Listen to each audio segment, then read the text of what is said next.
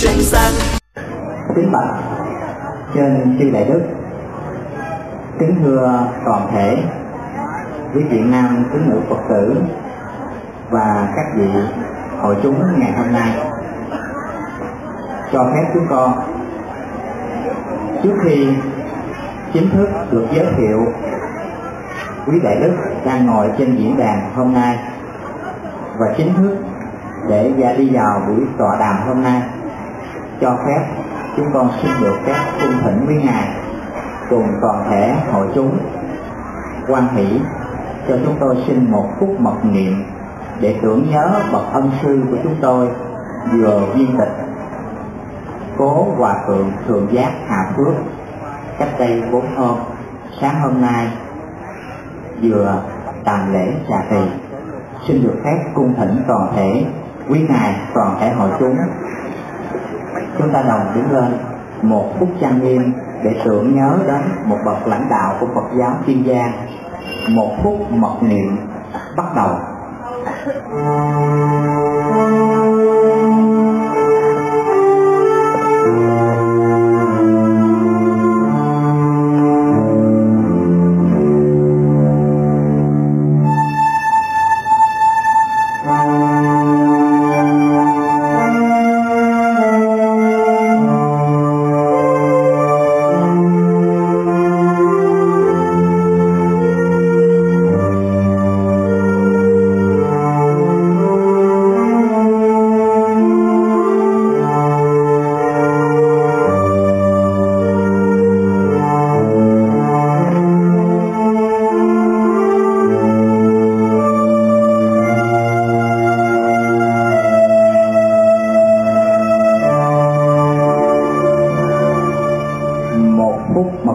Tưởng nhớ ân sư đã cho qua, cung thỉnh với đại đức toàn thể hội chúng đồng an tọa.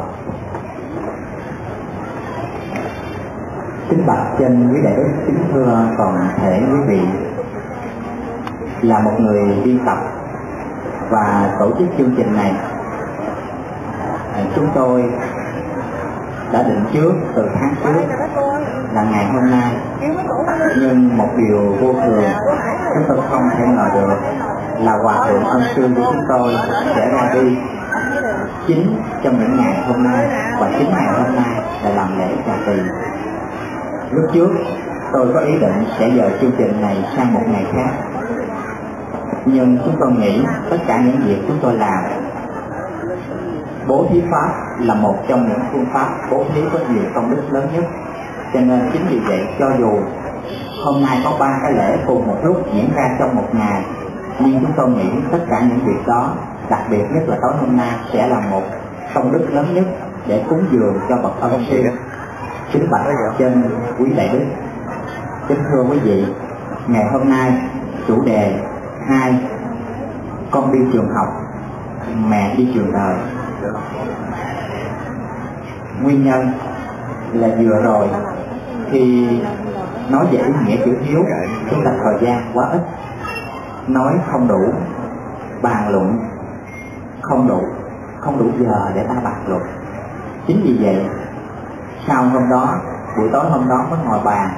Vì vậy cái đề tài kén tiếp, chủ đề kén tiếp của kỳ này, chúng ta sẽ nói cái gì?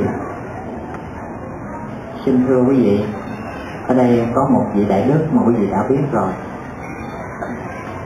là người khởi xướng đầu tiên. Không ấy thôi mình nói đề tài con đi trường học, mẹ đi trường đời đi, là bởi vì ngày mai ngày năm tây là ngày khai giảng cho cả nước, cho nên chúng tôi nói đúng, chúng ta sẽ bàn luận về câu nói, về câu ca dao con đi trường học, mẹ đi trường đời. Và chúng tôi đã được nghe qua vở cải lương Tuyệt Tình Ca, ở trong đó thì không kêu là con đi trường học, mẹ đi trường đời, mà là con thi trường học, mẹ thi trường đời. Qua tham khảo, qua tìm một số sách thì như vậy thì chúng tôi biết được, do ca dao rồi truyền miệng, do nhiều nhà xuất bản khác nhau, cho nên trong đó có những câu nói là con đi trường học, mẹ đi trường đời, Nhưng mà có những bộ sách con thi trường học, mẹ thi trường đời. Con thi trường học hay là con đi trường học? Chúng tôi nghĩ có lẽ con đi trường học thì nó sẽ hợp hơn, là bởi vì ở trong đó có cái từ đi được lặp đi lặp lại mà hồi nãy quý vị đã được nghe qua một vài năm của chị Bạch Huệ, cho nên tôi mới lấy cái tên chủ đề là con đi trường học, mẹ đi trường đời, mà không lấy chữ thi. Nhưng thi hay đi, tất cả những điều đó đều thể hiện sự phấn đấu của người con và người mẹ. Chính vì vậy, để cho đề tài đó được thảo luận một cách tốt đẹp nhất và bàn được tốt nhất, để quý Phật tử được hiểu một cách rõ nhất, chính vì vậy chúng tôi mới mời quý đại đức ngồi ở nơi đây đến để trình bày. Thì xin thưa quý vị, ở đây thì có đại đức tiến sĩ à, Thích Nhật Từ, rồi đại đức tiến sĩ Thích Bửu Chánh, đại đức tiến sĩ Thích Thanh Chương và đại đức tiến sĩ Thích Lệ Thọ, thì có lẽ là quý vị đã biết rồi. Xin được là cung thỉnh quý đại đức à, giới thiệu một cách ra à, sơ lược khái quát để quý Phật tử ngày hôm nay cũng như là cái cái cuốn băng, cái đĩa này à, mọi à, đi đến đâu thì các vị à, ở nơi ấy sau khi được xem cũng biết một cách khái quát về quý đại đức. Chắc có lẽ là cho phép chúng con đều xin được mời từ đây sang à, à, xin được cung thỉnh à, đại đức tiến sĩ Thích Nhật Từ. Chân thành cảm ơn đại đức Minh Nhẫn đã giới thiệu một cách rất ưu ái về bản thân chúng tôi, cho nên chúng tôi nghĩ là không còn gì để nói thêm nữa. Do đó kính mời đại đức tiến sĩ Thích Bửu Chánh bắt đầu phần giới thiệu, rồi sau đó đến đại đức Thích Thanh Chương.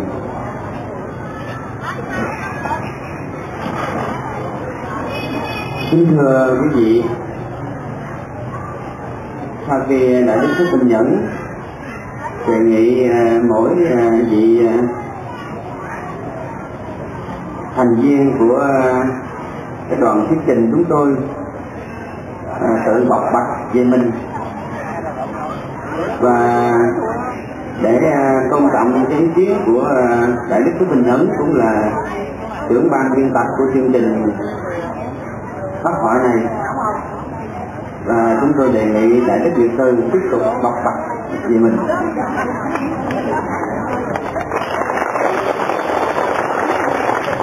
Đề nghị hai lần cho mình không thể nào từ chối được. Năm một nghìn chín trăm chín mươi chín chúng tôi bắt đầu có ý định mở website. Đến năm hai nghìn thì website Đạo Phật Ngày Nay bắt đầu có mặt.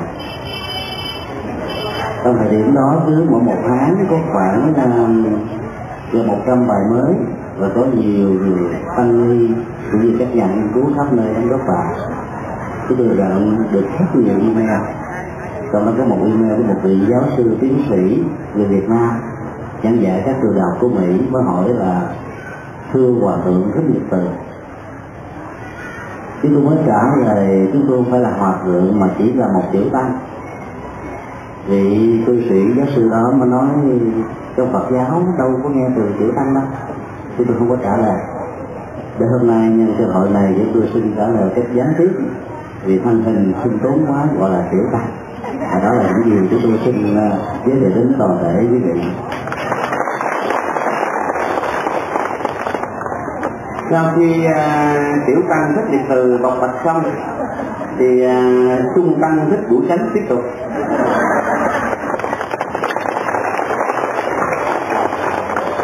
Quý vị nhìn uh, cái dung nhan mùa hạ của chúng tôi thì đoán chúng tôi biết rằng uh, tuổi uh, khoảng u năm mươi. Như vậy thì uh, con thi trường học, mẹ thi trường đời, xem như cái đời của chúng tôi cũng sắp kết thúc. Bởi vì u năm mươi thì chuẩn bị qua u sáu mươi, và u sáu mươi nghĩa là chào vĩnh biệt cuộc đời.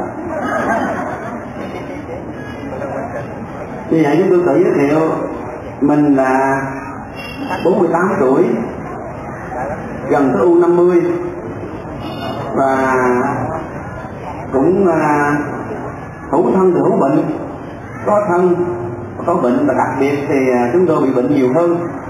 Cho nên à, hôm nay cũng có một cái sự quan nghĩ trong cái tình à, pháp lữ với Đại Đức Thích Minh Nhẫn. Mặc dù đường khác ra thôi, chúng tôi cũng cố gắng đến đây. Thứ nhất là vì tình cảm đối với Đại Đức Thích Minh Nhẫn, và khi đến đây á, thì chúng tôi cảm thấy là không những một mình Đại Đức Thích Minh Nhẫn có tình cảm, mà còn thể quý vị có mặt ở đây cũng có tình cảm. Do đó chúng tôi nghĩ rằng những kỳ sau sau nữa, mặc dù tuổi già sức yếu, nhưng mà cũng sẽ cố gắng đến để thầm với quý vị trong ngôi lễ chùa của Thành Nam Phật. Xin trân trọng giới thiệu Đại Đức Thích Thanh Chương, và Đại Đức chúng tôi cũng xin được mạng phép à, giới thiệu Đức Đại Đức Thanh Chương cũng là một vị mở xa đến đây ở tỉnh Bạc Liêu, Sóc Trăng, xin lỗi tỉnh Sóc Trăng, và đã lâu rồi không gặp Đại Thanh Chương, nên hôm nay gặp lại rất là mừng. À, chúng tôi xin thay mặt cho toàn thể đạo tràng xin thỉnh Đại Đức có vài lời bộc bạch. Nam mô Bổn Sư Thích Ca Mâu Ni Phật. Thầy Đạo Phật kính bạch là quý Đại Đức, kính thưa quý Phật tử, ngay cả lời giới thiệu mà Đại, Đại Đức Bửu Chánh đã giới thiệu cho quý vị là quý vị thấy đã bao gồm cả Thầy Nhật Từ và Thanh Chương, rồi trong đó có cả Thầy Minh Nhẫn, thì quý vị thấy. Cho nên chúng tôi cũng cố gắng để đưa để cho Đại Đức Bửu Chánh ngồi giữa, đúng là cục duyên. Bên đây có anh, bên kia có mấy người em thì cũng quá khỏe. À, xin thưa quý vị, à, chúng tôi cũng đã từng gần gũi à, à, Sư Bửu Chánh, mà chúng tôi hay gọi từ Bali gọi là Ban Tê, và cái từ Bali có nghĩa là Đại Đức. À, có khi chúng tôi thích gọi là Ban Tê, nghe cho nó có nét gì đó là cà ri anh. Về đến bên đây thì chúng tôi gặp thì cũng gọi là cái phản xạ tự nhiên vẫn gọi là Ban Tê. Thì chúng tôi thưa quý vị là lúc sống gần gũi, thời gian sống chung mà sống với xứ người, quý vị nhớ lại cái câu mà Tổ Nhân đã nói: cửu hạn thùng cam bửu, tha hương ngộ cố tri. À, khi mà ngắn hạn lâu năm mà gặp được một đám mưa, dù là mưa nhỏ thì quý vị cũng cảm thấy từng giọt mưa nó rất ngọt. Thì sống nơi xứ người nên quê hương đất khách, chưa kể về phong tục tập quán khác lạ, chưa kể về cái thời tiết khí hậu khắc nghiệt. Khi nó lạnh thì nó lạnh cắt da, khi nó nóng thì nó nóng đến cực kỳ, mà mấy anh em chúng tôi, những huynh đệ chúng tôi có khi thay nhau từng làm lò sưởi và cùng làm quạt gió cho nhau. Vì vậy sống thì coi vậy thì chúng tôi ở Ấn thì tại quý vị đi ngang không để ý chứ đều có được nồng cái mùi cà ri cả. Thì vì vậy mà chúng tôi muốn giới thiệu cà ri trước và tặng cho chung một cái lúc mà mấy anh em chúng tôi ở bên Ấn. Còn bản thân của chúng tôi, xin thưa với quý vị là chúng tôi xuất thân từ một nông dân, gọi là nông dân khởi nghĩa. Cho nên chúng tôi giàu đi đâu đi nữa thì vẫn còn mùi gốc rạ. Chính vì cái mùi gốc rạ đó mà Đại Đức Minh Nhẫn đã gửi cho chúng tôi cái đề tài con đi trường học, mẹ đi trường đời. Thì chúng tôi cứ nghĩ rằng quê hương Sóc Trăng, quê hương Rạch Giá và quê hương Bạc Liêu với Trà Vinh, bốn cái quê hương này nó có một cái gì đó nó gắn bó. Là thường thường là các vị trưởng ban bao giờ cũng là hòa thượng Nam Tông ở Sóc Trăng, chúng tôi cũng đấy. À, tuy là à, có những cái nét chung, nhưng chúng tôi lại thắc mắc để tìm qua về bên Rạch Giá xem coi cái cầu Gián và cầu Tre của Rạch Giá có giống Sóc Trăng hay không. Vì vậy mà chúng tôi từ quê hương Sóc Trăng có những cái văn hóa cùng giống như Kiên Giang, Rạch Giá đây. Rồi vì nghe chiếc cầu Gián, cầu Tre như vậy chúng tôi vội vã nhưng xin thưa với quý vị như lời mở đầu của Đại Đức Minh Nhẫn thì con đi trường học, mẹ đi trường đời. Câu này nói ra tưởng đâu là con đi trước, chứ thực ra là mẹ đi trước. Cũng như hôm nay hòa thượng An Sư của Thầy Minh Nhẫn có phải là mẹ hay không, đã đi trước, nhưng hôm nay vẫn còn mấy đứa con ngồi đây cũng ôn lại cái quãng trường học mà mình đã từng ngồi với máy học đường từ Ấn Độ, Trung Quốc. Thì chính vì cái cái việc đi của ra đi của mẹ quá đột ngột, các con không chuẩn bị được, cho nên chúng tôi nghĩ rằng hôm nay có dịp sẽ thổn thức chia sẻ một vài cái cảm xúc với quý vị. Tôi nên là Thích Thanh Chương, thế danh là Trần Đức Lành, giới thiệu đại lược cùng với Phật tử. Hay như là vậy. Đại Đức Lệ Thọ thì kỳ trước có giới thiệu à, à, sau khi giới thiệu, sau cái buổi nói chuyện của Đại đức Lệ Thọ, chúng tôi nhận được phản hồi rất nhiều thông tin, là một vị đại đức nói chuyện rất có duyên, rất dễ nói, và mọi người đều có ý là muốn mời Đại đức Lệ Thọ. Tôi đã mời một lần thứ hai, Đại đức bảo là bữa nay bận dạy, nhưng mà rồi, bởi vì thầy đi đâu đi rồi, ta nói Kiên Giang đi dễ khó về, thành ra thầy đến được lần, thầy sẽ đến lần thứ hai. Cho nên mong rằng tất cả quý đại và quý đại đức ngồi đây, chúng ta sẽ có nhiều lần và nhiều lần hơn nữa đến Kiên Giang. Thì từ nãy giờ quý vị đã nghe quý đại đức giới thiệu qua hết rồi, nhưng mà đặc biệt nhất là Đại đức Thanh Chương giới thiệu là cái mùi cà ri của Ấn Độ. À, tôi nói bây giờ quý vị học ở Ấn Độ không giới thiệu mùi cà ri, tôi không biết giới thiệu của Trung Quốc cái gì nữa, thành ra không biết giới thiệu gì hết, thôi không giới thiệu gì hết. Cho nên chính vì vậy thì để chính thức à, đi vào cái buổi tọa đàm hôm nay, trước tiên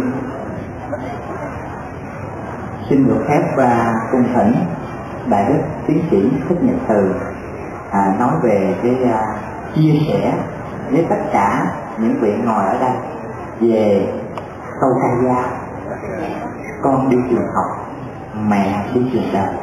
A Di Đà Phật.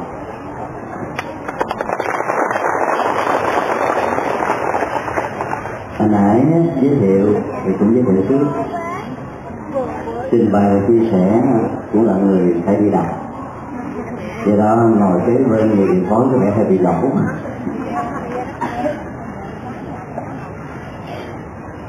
Thì chọn lựa đề tài tôi đi trường học mà đi trường đời là một đánh đo rất lớn mà nó gắn liền với phong trào xã hội hóa giáo dục của đất nước Việt Nam hiện nay, nhất là cái bối cảnh tổng khai trường vào ngày mai. Thì tại đó có một ý nghĩa vô cùng sâu sắc, là bởi vì chỉ trong một câu ca dao tám chữ, sự lặp lại của động từ đi đến hai lần. Và trước khi chương trình tọa đàm này diễn ra đó, lời ngâm thơ của Phật tử Bạch Huệ đã nhắc lại còn bốn câu ca dao với năm lần động từ đi,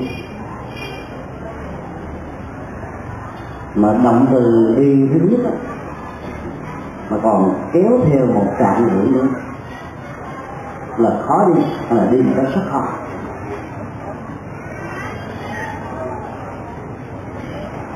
Đề cập đến uh, sự đi thì chúng ta có thể liên hệ đến tối thiểu là bốn vấn đề. Chứ nó có một quãng đường, điểm khởi đầu và điểm kết thúc của nó. Tiến trình của sự đi sẽ bắt đầu được trải dài ở trên đoạn đường này. Thứ hai là phải có người bộ hành đang đi, đi một mình, đi với người thân, hay là đi với một phương tiện nào đó. Mà trong ca dao nó rất rõ đi với mẹ, và một cách cụ thể hơn là đi để thực sự được dìu dắt của người mẹ hiền, cả chính với tất cả tấm lòng trách nhiệm của thầy đi. Thứ ba nữa, nói đến việc đi mà không nói đến đích điểm của nó, nó trở nên rất vô nghĩa. Tại sao chúng ta phải đi? Chỉ vì chúng ta có mục đích. Mục đích ở đây gì rất rõ, qua hai tăng ngữ, một tăng ngữ gắn liền với động từ đi của người con, và một tăng ngữ gắn liền với động từ đi của người mẹ. Đứa con đi trường học, còn người mẹ đi trường đời. Có nghĩa là mẹ và con bắt đầu vào sự song hành, nhưng đích đến của hai người là khác nhau. Điểm thứ tư nữa, trên tiến trình đi đó nó còn có thể có những tác động, những điều kiện môi trường xung quanh làm cho tiến trình của sự đi đó được một cách thuận lợi hay là gặp gặp về khó khăn. Ở trong câu nhà nói rất khó đi, vì cầu tre lắc lẻo, gặp như thế. Nhưng rất may mắn là người mẹ luôn luôn đứng về phía người con, dẫn dắt và làm thế nào để trấn an cho người con khỏi cái cảnh bị gặp ghềnh trước tất cả những phong ba bão táp đón cuộc đời.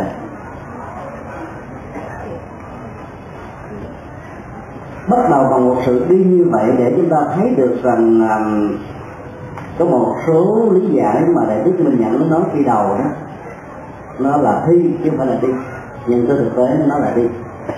Khi một động từ được sử dụng theo cấu trúc điệp ngữ, nó muốn nhấn mạnh đến một sự chuyển động, mà nơi đó tất cả mọi người cần phải đi về phía trước, đi với một mục đích và với một đích điểm cần phải đạt được, chứ phải đi nữa chứ.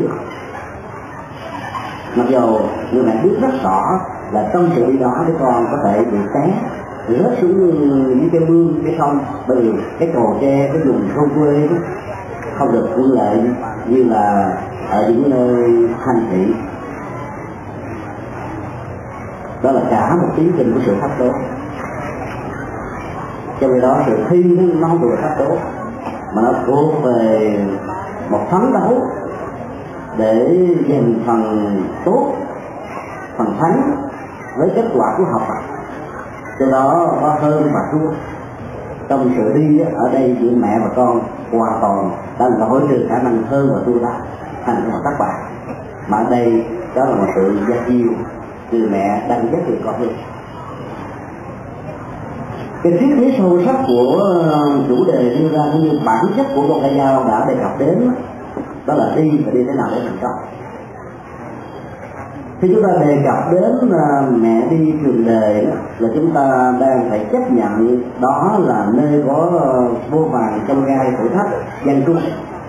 Nó là một trường đấu đá, nó là một trường danh lợi, nó là sự hơn thua, và tiến trình của nó được diễn ra như là một đường cong của đường xi lên và xuống, cứ biết bao nhiêu là thăng trầm và vinh dự. Trong khi đó khả năng của cái nguyện vọng đạt được những gì mình muốn đó có thể rất là bồng bềnh và không có gì được chắc chắn, nhưng người mẹ với nhiều điều tin để tạo và truyền cái chất liệu tự tin cho người con, cho nên con hãy ráng đi. Và điểm đi đó đó nó bắt đầu từ một sự khởi điểm như càng ngày càng xa, bởi vì mẹ đi trường đời với bất nhiều thứ càng gồm được tất. Con đi trường học, nơi đó có giáo dục, có thầy cô, có bạn bè, đến trường toàn những người tốt. Còn đối tượng mà mẹ có đi trường đời đó, con có thể lường trước được, người ta có thể lường được sông sâu hay là không sâu, núi cao hay là thấp, tình tâm của con người, cá tánh của con người, sự nghiệp của con người với những sức ép thế này thế nọ khó có thể đo đo hết được. Cho nên đó là cả một tiến trình của sự thách đố mà người mẹ phải hết sức thận trọng và khôn ngoan lắm mới có thể trở thành một người thật sự hạnh phúc, để dìu dắt con mình được hạnh phúc. Con đi trường học là một cái buổi là người đất nước Việt Nam, mặc dù là nước cuối cùng trong những nước trên thế giới ký vào cái quyền trẻ em, sau đó là có quyền được đi học, quyền không được bị lạm dụng tình dục, quyền không được bị lao động ở cái tuổi mà lẽ ra đó cái niềm vui của tuổi trẻ, sự học tập, tình thương chăm sóc của người lớn, nói chung những người bị thiếu đó cần phải được đầu tư thật nhiều. Điều phải thừa nhận rằng đây là những quyền bất khả xâm phạm. Ngày mai chúng ta sẽ phải chứng kiến đến một sự kiện mà phản ứng của nó là lẫn lộn hai ba chiều khác nhau. Có những uh, trẻ thơ nôn nức và cả tối đêm hôm nay ngủ không được để có được ngày mai các cái đến trường gặp lại thầy cô cũ và để chuẩn bị qua một niên học mới, nhưng cũng có rất nhiều em sợ đến trường. Tại sao các em sợ? Mặc dù có người mẹ nhiều nhé một bên, mặc dù có người mẹ chăm sóc lo lắng với tất cả trách nhiệm và tinh thần bằng cả cái tim của mình trách nhiệm, thế nhưng mà có nhiều đứa con đã không vượt qua nổi cái nỗi sợ hãi đến trường. Đứng trước nhiệt tình nói như vậy, đòi hỏi các bậc phụ huynh cần phải tìm hiểu tâm lý và những diễn biến tâm lý liên hệ đến hành động và những gì được diễn ra đối với nó. chiều nay chúng ta được đại đức Minh Nhẫn trong bản báo cáo cho biết có một sự kiện rất đau lòng. Có nhiều em đã đi trường học và nhất là trường Phật Quang, trường ánh sáng của giác ngộ, chúng ta có tình thương, có sự chở che, có sự thương yêu ấy, mà nhiều phụ huynh ban lạc bắt đứa con về để phụ mình bán, phụ mình làm công việc gia đình, vân vân. Các em đó đã phải trở lại với mảnh đề bất hạnh của mình chúng ta, nghĩa là tự đi đến trường học, trong trường học này không được sự rất nhiều mà còn bị muốn trở về lại với gia đình, mà lẽ ra quyền được học phải được đặt lên trên mắt. Đó là nguyên nhân. Nguyên nhân thứ hai nữa, nó có thuộc về yếu tố tâm lý là sở học, nó gắn liền với cái cá tính như là một thói quen, mà từ nhiều đời kiếp những cái nhà Phật cho thấy rằng là những hành vi tạo tác của đời kiếp trước có thể tạo ra một cái luồng năng lực, và luồng nó đã đẩy con người chọn cái tiết kiệm và sở thích của mình. Có nhiều em có thể giỏi về các ngành nghề khác mà không thích học, cho nên nghe cũng học là ớn dần dà, vậy đó tìm mọi cách mình để trốn. Khắc phục được cái nỗi sợ đi học đó là cả một vấn đề nổi đến tâm lý giáo dục và tinh thần trách nhiệm lẫn tình thương, gắn liền với những diễn biến về đời sống hàng ngày, thì các bậc phụ huynh mới có thể làm cho đứa con nó vượt qua được cái sự khó khăn đó như một thách đố. Nếu không vượt qua thì con của mình sẽ khó có thể đóng góp cho chính nó, cũng ngồi cho xã hội sau này. Cái điều thứ ba nó còn có gắn liền đến những trở ngại. Ở đây nó không thuộc về điều kiện xã hội, cái khó khăn kinh tế của gia đình không phải là cái mặc cảm hay là cái nỗi sợ hãi của đứa con, mà nó là những uh, tác động để làm cho cái tiến trình của sự đi học đó nó bị cắt đứt. Ví dụ như là ở những nước bị chiến tranh, bị khủng bố, hay là những điều kiện kinh tế của mình không lệ, cho nên sự đi học đó dọc có muốn mà vẫn không được thực hiện. Nói chung nó còn có thể có rất nhiều tình huống là đứa con có thể không muốn đi trường học, mà dòng mẹ của nó sẵn sàng hy sinh lao vào đi trường đời, mà người mẹ đi trường đời trước để có điều kiện, có phương tiện, có tiền bạc lo cho đứa con mình đi trường học. Kinh điển Phật giáo, đặc biệt là bản kinh Kiên Giang, có một câu sáu tám rất hay nói lên tấm lòng của hai tấm sa thành mẹ và cha hy sinh cho đứa con của mình được trưởng thành, sau rồi việc gì đó nó đi trường học chứ không được đi bất kỳ một trường nào khác. Tính sao có lợi đi làm, chẳng mà tội lỗi bị gia bị cầm. Cái câu thứ sáu chữ đó đó, nó có thể là cái, cái cách mà con người có thể tạo ra như một thói quen của chủ nghĩa mưu sinh, tìm mọi cách để có đồng tiền, có chén cơm, có manh áo, với tất cả những sự khổ cực hy sinh bản thân mình để cho đứa con được ấm no và hạnh phúc bằng kiến thức được giáo dục từ thầy cô giáo và những thầy trước. Có những bậc phụ huynh đã vượt qua tất cả những hàng rào về luật pháp rồi đạo đức, hy sinh luôn cả cái hạnh phúc của bản thân mình để làm cái công việc là đưa đứa con đến được thực hành, vui với kiến thức và chữ nghĩa, sống một cách hạnh phúc với bạn bè và đối tác, cho nên đã đi vào một con đường và sau này hối hận đến lúc cũng đã quá muộn màng, chẳng màng tội lỗi bị giam bị chặt. Đức Phật là một nhà tâm lý học, là một nhà xã hội học, nhìn thấy rất rõ về cái bản chất của tình thương yêu thiên liêng để đẩy cha mẹ vào sự lựa chọn. Nếu có phải hy sinh hạnh phúc bản thân mình để cho đứa con mình được hạnh phúc thì cha mẹ sẽ nhận cái phần thiệt thòi. Vì cả trong câu gia cũng đã nói là khó đi thì mẹ dắt con đi, nhưng mà khi mẹ có đi đó thì đâu có đứa con nào dắt mẹ đi đâu, tức là mẹ và cha phải chịu khó khăn gấp đôi. Và đôi lúc đó, có những đứa con là không muốn đi trường học mà nó muốn đi trường bộ đề, hay là nó muốn đi trường đê, hay là nó muốn đi bất cứ một cái gì mà nó thích. làm cho cha mẹ khổ tâm, mệt đầu mệt óc.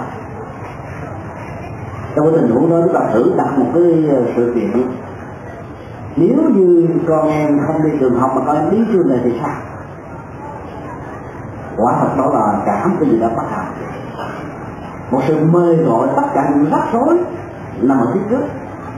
Người mẹ bị khổ đau, người cha mất ăn bỏ ngủ, đứa con mất đi phương hướng, tương lai không bờ bến, và cả một cái nỗi u ám mờ mịt dày đặc phủ kín lên dòng cảm xúc của hạnh phúc, và trong đó với con là chất liệu của sự khổ đau. Tôi vừa rồi tôi có việc đi tham quan trung tâm đi dạy thanh thiếu niên ba.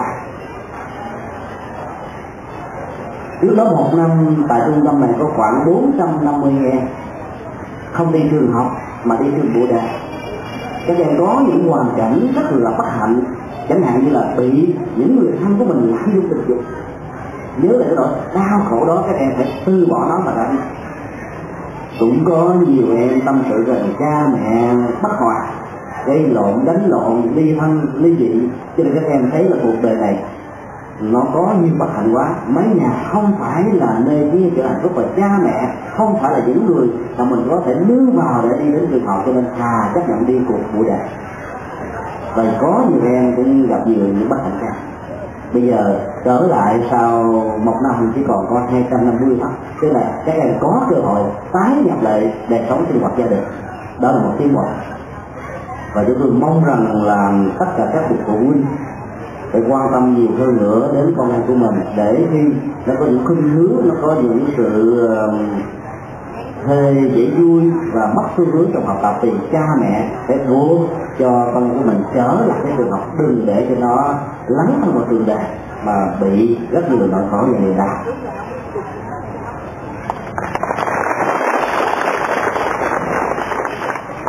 Xin quý vị thấy thầy Nhật Từ phân tích hết chữ đi chưa? Coi như đường xi măng cũng có rồi, đường đập rờ, rồi đường chưa được trắng nhựa cũng có luôn. Nhưng mà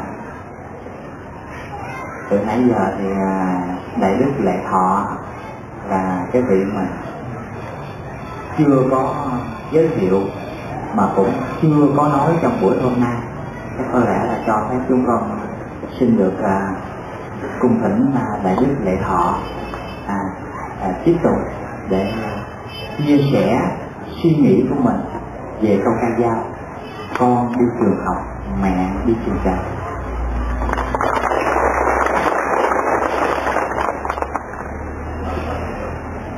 Hãy giới thiệu thầy một cái đặc thầy.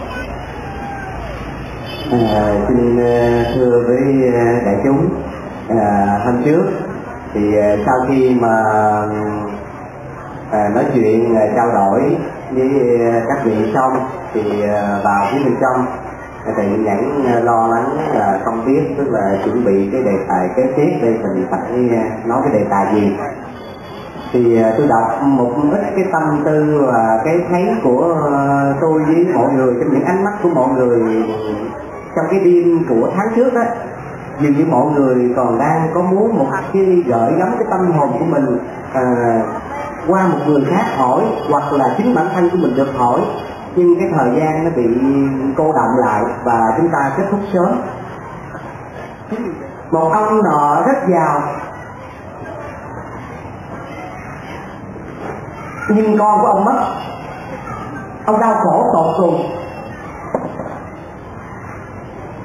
Ông mới đem gia tài đi phát mãi, trong đó có tấm hình của đứa con của ông. Tấm hình đó cái giá trị nó chỉ có mười đô thôi, trên lệch tiền Việt Nam chúng ta khoảng một trăm năm mươi ngàn. Còn tất cả những tài sản quý giá khác không ai quan tâm đến đứa nhỏ cả. Và một ông hàng xóm, ông chọn mua cái tấm tranh mười đô, tấm hình của đứa nhỏ.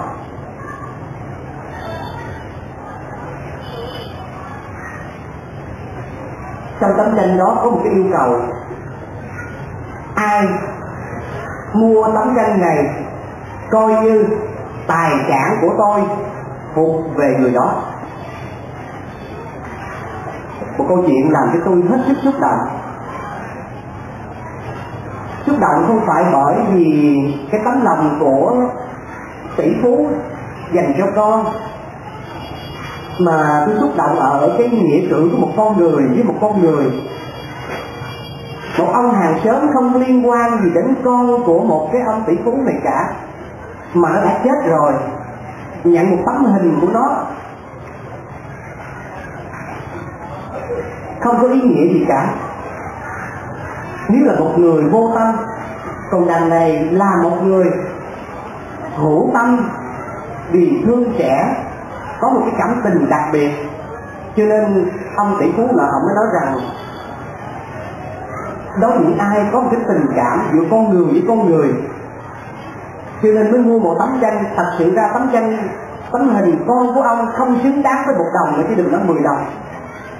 Chứ ông này làm điều đó, tôi cảm động ở cái cái cái lời kết thúc đó, để cho thấy rằng cái tình người rất quan trọng, mà cái tình của người mẹ lại là quan trọng hơn cả cái tình người nữa. Chính vì vậy cho nên tức là những người con có mặt ở trên cuộc đời này bao lần lầm lỗi, ánh mắt kia chỉ dịu dịu nhẹ nhàng trách mắng, nhưng vẫn rồi nở một nụ cười như Đức Phật Như Lai, nụ cười đẹp đến mức độ gọi là trái tim của mẹ dành hết cho con. Bao nhiêu lầm lỗi, sâu cạnh như biển cả, cao như núi, mẹ cũng san bằng để dành hết cho con. Tình cảm thật đẹp, nó đẹp đến cái mức độ mà không ai có thể dùng cái ngôn ngữ gì để tả được. Cho nên là cái câu nói rằng con đi trường học, mẹ đi trường đời, có thể đưa con vào đến trường xong mẹ sẽ lao dòng nước mắt, quay trở ra đau khổ vì sợ con không dám đến trường. Một cái nỗi mặc cảm, e dè, lo sợ của một đứa con còn nhỏ khi gia nhập trong một cộng đồng. Một cộng đồng đó nó làm cho người con cảm thấy sợ. Một ngày đầu tiên ở trong một vòng tay của một người khác dắt dìu, là một người cô giáo, trở thành một người mẹ hiền thứ hai. Nhưng thật sự ra người mẹ hiền đó cũng không thể nào thay thế được cái tình mẫu tử. Cho nên mẹ biết con khóc là đau lòng mẹ, nén lòng để quay đi, mong mỏi con được nên người.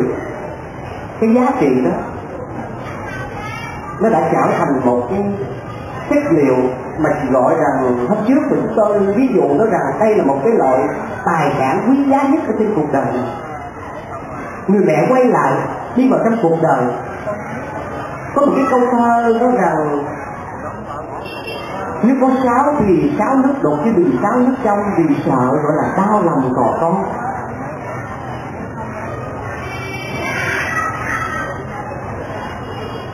Như Đại Đức Nhật Từ vừa nói, mọi cái đau khổ,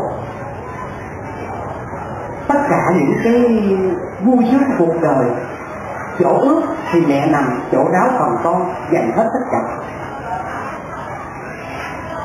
Ấy thế đó mà ở trên cuộc đời lại có những người không hề quá miệng. Ở đây tôi chỉ muốn nói một cái điều đơn giản nho nhỏ về một khái niệm của một cái sự chịu đựng của người mẹ và người chị của dân tộc Việt Nam chúng ta. Quý vị biết sau bữa cơm, cha anh có quyền đọc báo trên ti vi, còn mẹ và chị là những người phải ngồi lại cắm cúi để rửa từng cái chén. Sau cái, cái, cái bữa ăn rất no, ngồi lại rất là sốc không, rất là là là đau. Một cái sự việc nhỏ như vậy đó mà tôi quá miệng, tôi thấy tôi nói rằng là cái sự việc của cử chỉ đơn giản nhưng mà chịu đựng trong ngày để trở thành quen đi. Cho nên con đường có gặp dền, con đường có hiểm trở, con đường có gian nan cách trở cách mấy đi nữa, thì trách nhiệm của người mẹ. Mà hôm trước cái ngày cũng lan nói hiếu thì chúng ta nói đến cái cái thái độ của người con đối với người mẹ. Còn hôm nay là cái trách nhiệm của người mẹ đối lại cái đối với con. chính cái sự tương tác đó, chính cái, cái dòng máu, cái huyết dục của mình đã cắt ra. Cho nên cái tình cảm đó, cái việc trang trọng đó, nó đã trở thành một bức thông điệp muôn đời cho tất cả những người con Phật. Trong đó có một điều mà sáng nay Đại Đức Minh Nhẫn làm cho tôi cũng hết sức xúc động, kể lại cái giai thoại có một vị Phật tử đến ủng hộ cho thầy. Thầy không nhận học trò tôi ở bên kia đang học, nó cần tiền hơn tôi, dù gì tôi ở trong nước, cho nên có thể xây xảo được. Câu nói đó cũng đã thể hiện tình mẫu tử đó. Mặc dù là thầy, gọi thầy như một người cha, nhưng mà cái sự lo toan của các vị thầy trong chùa trước đây, không biết là thầy Thanh Chương cũng có đã từng kể cho tôi nghe về cái chuyện một vị thầy có những người đệ tử áo rách hay ngồi mà vá lại từng khâu lại từng cái cái, cái nơi rách để cho học trò. Mà cái sự chịu đựng, cái sự nhẫn nại của người mẹ nó vô bờ bến. Đó là cái cách hy sinh thầm lặng để mong rằng cái chồi non kia, một đứa nhỏ kia trong tương lai nó làm thay đổi cái cuộc đời mà chính bản thân của mình chưa làm được. Đó là một cái sự gợi gắm, đó là một cái thông điệp, đó là một cái điều trăn trở mà hầu như đại chúng ở đây, tất cả mọi người ở đây, chúng ta đều có một cái quan tâm và chúng ta cũng đều có những cái mối chia sẻ. Và tôi nghĩ rằng tôi sẽ đón nhận tất cả những cái chia sẻ các vị tối đêm nay cùng với chư đại đức ở đây để mình san sẻ thật sinh động và thật gọi là có ý nghĩa, để cho thấy rằng cái trách nhiệm của người mẹ thiêng liêng, của người con vô tư kia sẽ gặp nhau ở một cái điểm hạnh phúc và đạo đức ở trong mái ấm của gia đình. A Di Đà Phật. Kính thưa quý vị, đây là lần thứ hai mà Đại Đức Lệ Thọ đã đến đây để trình bày, để chia sẻ suy nghĩ của mình với hội chúng. À, trong trình bày của Đại Đức Lệ Thọ, tôi cứ nhớ lại một cái hình ảnh, cái hình ảnh của một người mẹ, gia đình rất là nghèo. À, trong đó tôi là người cảm nhận được điều đó. Khi nấu một nồi cơm lên ăn, do có rất là nhiều anh em, thì mình không hiểu lý do tại sao mà cứ dọn lên mâm cơm nấu ăn rồi, đến giờ ăn rồi thì mẹ lại bảo mẹ no, mẹ không có ăn, nãy mẹ mới ăn bánh, mẹ không có nấu, con ăn trước với cái tâm tư của đứa trẻ rất hồn nhiên mà cứ ăn. Có những lúc rồi mình ăn cả hết cả nồi cơm, mình cứ ngờ thật là mẹ đã no hay là mẹ đã ăn ăn rồi. Nhưng cái gì cũng vậy, rồi một thời gian ra mình mới biết ra được điều đó, không phải mẹ đã no, mà không phải là mẹ đã ăn, mà là sau bữa ăn đó rồi, khi mà các con chạy tung tăng đi chơi thì lúc đó mẹ mới xuống bếp lục mà ăn ăn những phần cơm còn lại. Cho nên với tôi, tôi suy nghĩ cái tình mẹ có lẽ người ta dễ viết nên sách, dễ hình thành nên ca dao, nhưng mà tôi nghĩ ở trong cái chữ mẹ đó là nó đang có cả chữ cha. Bởi vì chữ mẹ trong mắt tôi nhìn á, trong đầu của tôi suy nghĩ, nó không chỉ đơn giản, nó chỉ là giới tính giữa nam và nữ, giữa nam và nữ, mà ở trong đó người thầy ân sư của chúng tôi đó, nói một câu, rồi cái câu nói đó làm cho chúng tôi phải sống cả cuộc đời. Cho dù gặp gian lao, khổ cực, khó nhọc như thế nào, tôi cũng nhớ mãi cái câu đó. Hồi nhỏ tôi cứ nói thầy không có thương, thầy không có thương con, đã ăn hiếp con, thầy không có bên. Về có khi rồi làm tụng niệm với thầy, rồi có khi thậm chí đòi nói thôi thầy không thương con, con nghỉ tu rồi con đi về. Thầy mới nói cái người lớn thương con không phải nói ở chỗ bằng cái miệng con ạ.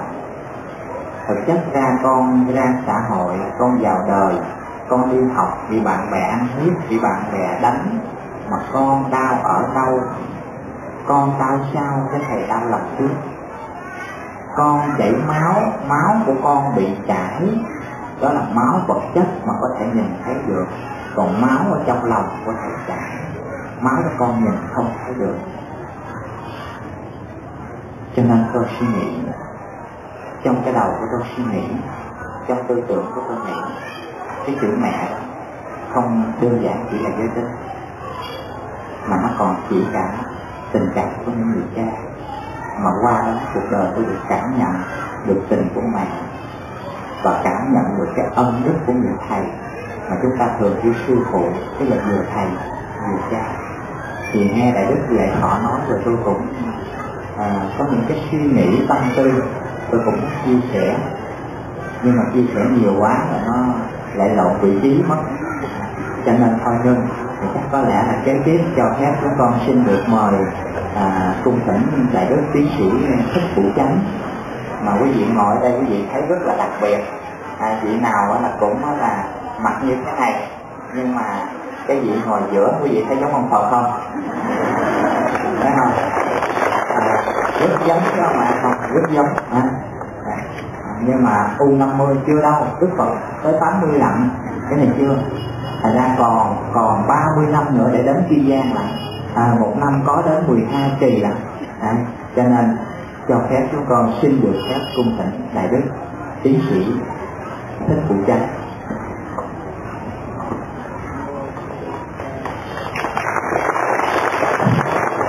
Nam mô Bổn Sư Thích Ca Mâu Ni Phật. Xin cảm ơn đại đức Thích Minh Nhẫn.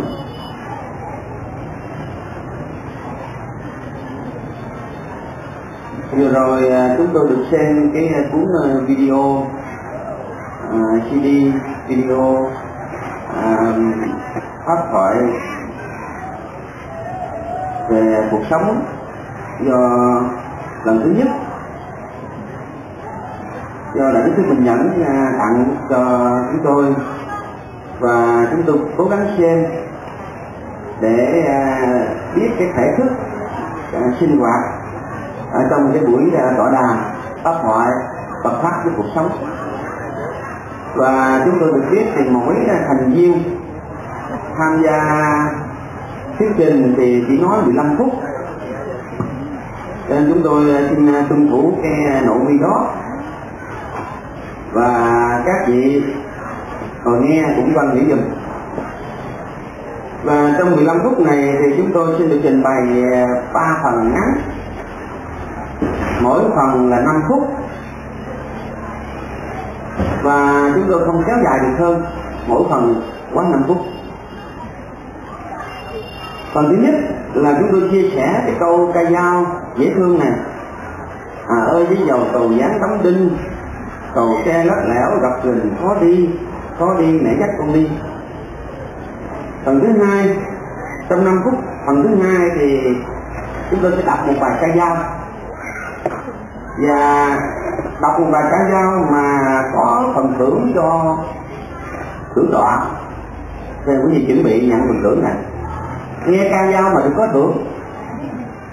Lần thứ ba, đặc biệt hôm nay thì chúng tôi có duyên lành đến dự lễ tang của hòa thượng Thích Giác Phước và ngôi tại ngôi chùa Phật Quang, và cách đây bằng chín trăm chín mươi lăm, ở đây trên mười một năm chúng tôi đã có đi qua đây và ngủ đây một đêm trên đường Cung Hinh Xá Lợi Đức Phật về tại chùa Tâm Bảo Hà Tiên à, để tôn thờ. Và đoạn đường từ thành phố Hồ Chí Minh về đây thì đã khuya, cho nên phải đến đây để xin Hòa Thượng cho nghỉ một đêm đoàn chúng tôi. Lúc bấy giờ do Ngài Thượng tọa Thích Nhất Tâm hiện nay cũng đã viên tịch làm trưởng đoàn, và chúng tôi là một thành viên nhỏ bé trong cái đoàn xung minh khá đợi đó. Phần thứ ba bài thơ này để dân linh Hòa Thượng Thích Giác Phước, và đặc biệt là để tặng cho đại đức Thích Minh Nhẫn và các đệ tử xuất gia và tại gia của người. Thì mỗi phần về năm phút, bây giờ xin bắt đầu tám giờ hai mươi lăm thì kết thúc vào lúc tám giờ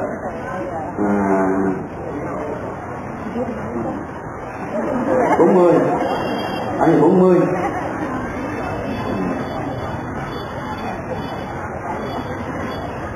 Hết chưa là ba mươi tám phút rồi, là bởi vì từ nãy giờ mất hai phút.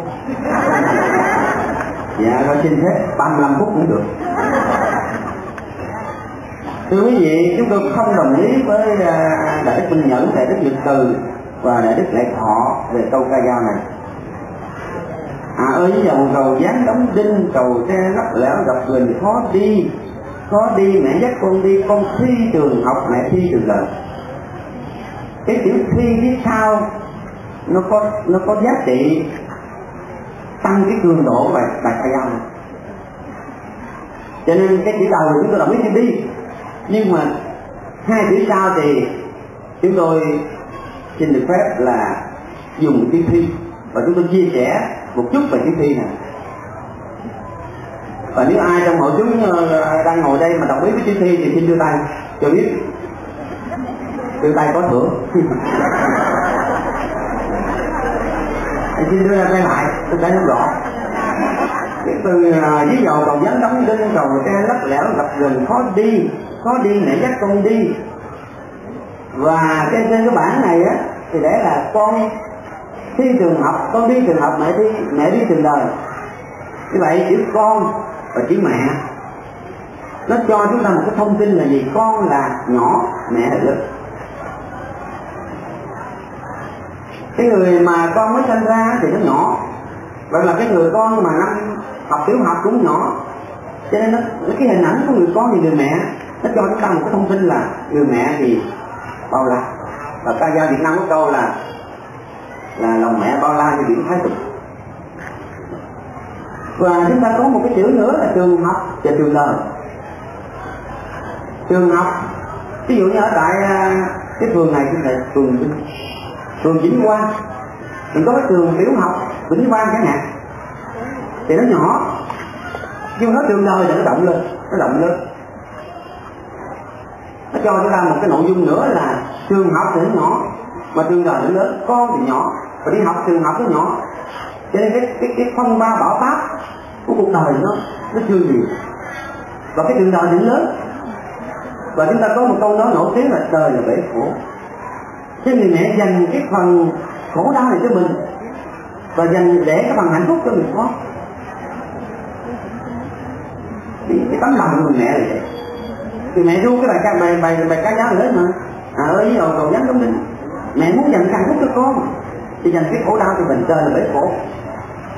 Thế cái đường đời này nó nó rộng, nó bao la. Và trong cuộc đời thì có nhiều thứ nhiều loại. Người xuất gia cũng có, người đạo đức cũng có, người ăn cướp ăn trộm cũng có, kẻ giết người cũng có, xì ke ma túy cũng có, người làm từ thiện xã hội cũng có. Và tất cả những cái đó người mẹ chấp nhận, chấp nhận cả khổ đau và cả hạnh phúc. Còn riêng cái hạnh phúc trong trường học thì người mẹ hạnh phúc. Thưa quý vị, tại sao chúng tôi chọn chữ thi? Bởi vì trong chữ thi có chữ đi, có đi học thì nó có đi thi. Vì đồng ý thôi, vì đồng ý đủ tay thôi.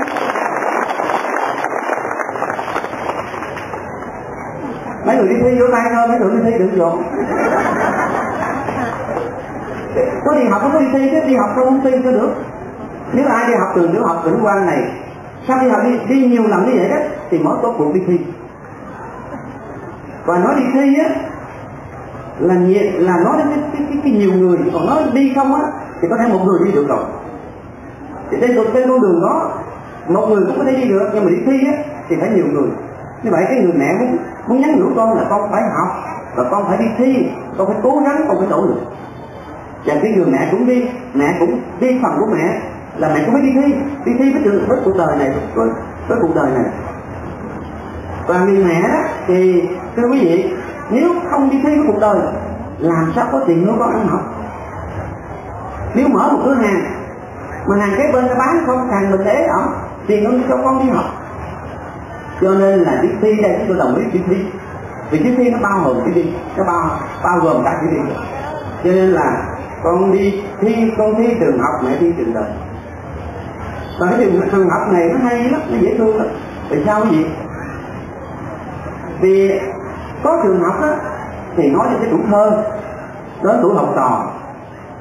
Và nếu như có ai hỏi quý vị bao nhiêu tuổi, nếu quý vị muốn né tránh là mình sáu mươi tuổi rồi, bảy mươi tuổi rồi, thì trả lời dạ em tuổi học trò.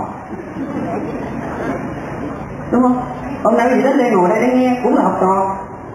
Nên có người hỏi, có nhiều ở bên nước ngoài mà ai mà hỏi tuổi á, nhất mấy bà mà hỏi bà bao nhiêu tuổi á, mấy bà sẽ giận này. Thì hỏi được cả cô bao nhiêu tuổi hay bà bao nhiêu tuổi, là người đó làm sao không bao giờ gặp mình được. Cái đó là cái cấu kỵ của cái văn hóa ở, ở nước ngoài. Mấy Việt Nam mình thì mấy bạn đây có theo kịp văn hóa ở nước ngoài không? Nhưng chúng tôi nghĩ rằng là ai hỏi tới tuổi thì người ta cũng ngại. Từ từ trường hợp người tử thai, cho nên mình nói tuổi học trò nó nó nó chứa cái hạnh phúc rồi. Tuổi học trò, cho nên là mà ở trong trường học thì nó nó có cái trí tuệ, rồi triết văn, chúng ta qua văn nha, tức là trí tuệ rồi nghe, rồi học. Hôm nay quý vị đến đây nghe học để mà mà mà phát triển cái trí tuệ, tu tập cái trí tuệ. Cho nên trong đó người mẹ đã dành cái phần hạnh phúc về về về vật chất và hạnh phúc về tâm linh cho người con, về hạnh phúc về trí tuệ tinh thần của người con. Còn người mẹ thì chấp nhận cái phần tâm. Cho nên cái câu này rất là những chương rất là hay và mạnh, nói lên được cái tấm lòng của người mẹ. Thì thời gian có nhiều nên chúng tôi phải nói thêm một nữa thì nó quá năm phút rồi. Thì phần thứ hai ở trong bài phát biểu này là gì? Bài phát biểu là phần thứ hai này chúng tôi đọc một câu ca dao, mà câu dao này nó cũng minh họa cho là con thi trường học mẹ thi trường đời. Và câu câu này có thưởng cho vị nghe kỹ. Và phần tử chúng tôi cũng đã chuẩn bị sẵn rồi. Đón tài lộc lớn, trong cái bài trong cái trong này nó có cái chữ là đón tài lộc lớn, và trong này nó có nội dung đàng hoàng, chứ không phải là có bình mà không có rượu. Ru hời ru hởi ru ơi, con trai như nước ngất trời, nghĩa mẹ như nước ở ngoài biển đông, nước cao biển động mênh mông, cù lao chính chữ ghi lòng con hơn. Câu hỏi chính chữ cù lao là gì? Chỉ là trả lời được thì xin gửi bên này, cộng thêm cái danh sách chúng tôi là được, đến chùa tôi ăn ở miễn phí. Nhưng mà từ đây lên Sài Gòn phải tự túc tự xe. Cù lao chính chữ ghi lòng con ơi, vị nào trả lời được? Vị nào được quý vị đưa tay, đưa tay. Cù lao chính chữ, cái chính chữ đó là chính chữ gì? Đọc cái chính chữ đó. Khi đọc được chính chữ đó tức là nói đến cái cuộc đời khổ đau của người mẹ.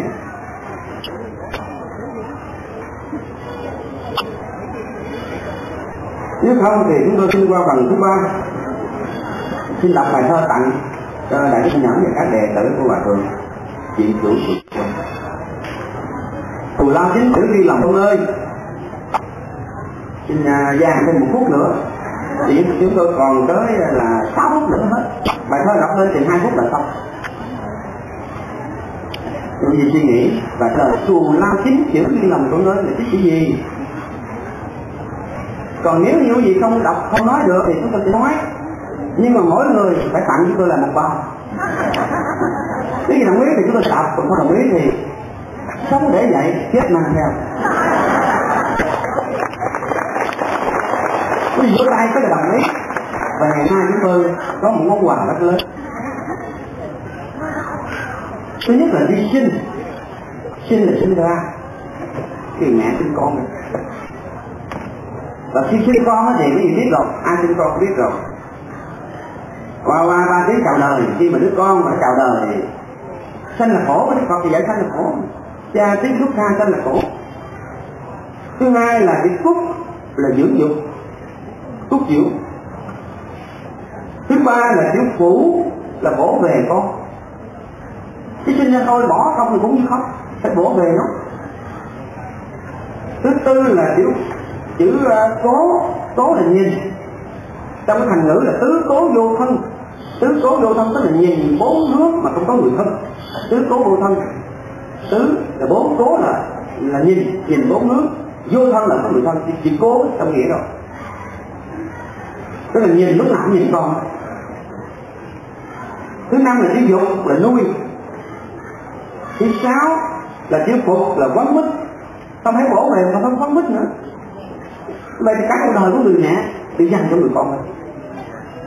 Có ai được không? Thế mình phải biết ơn cha mẹ.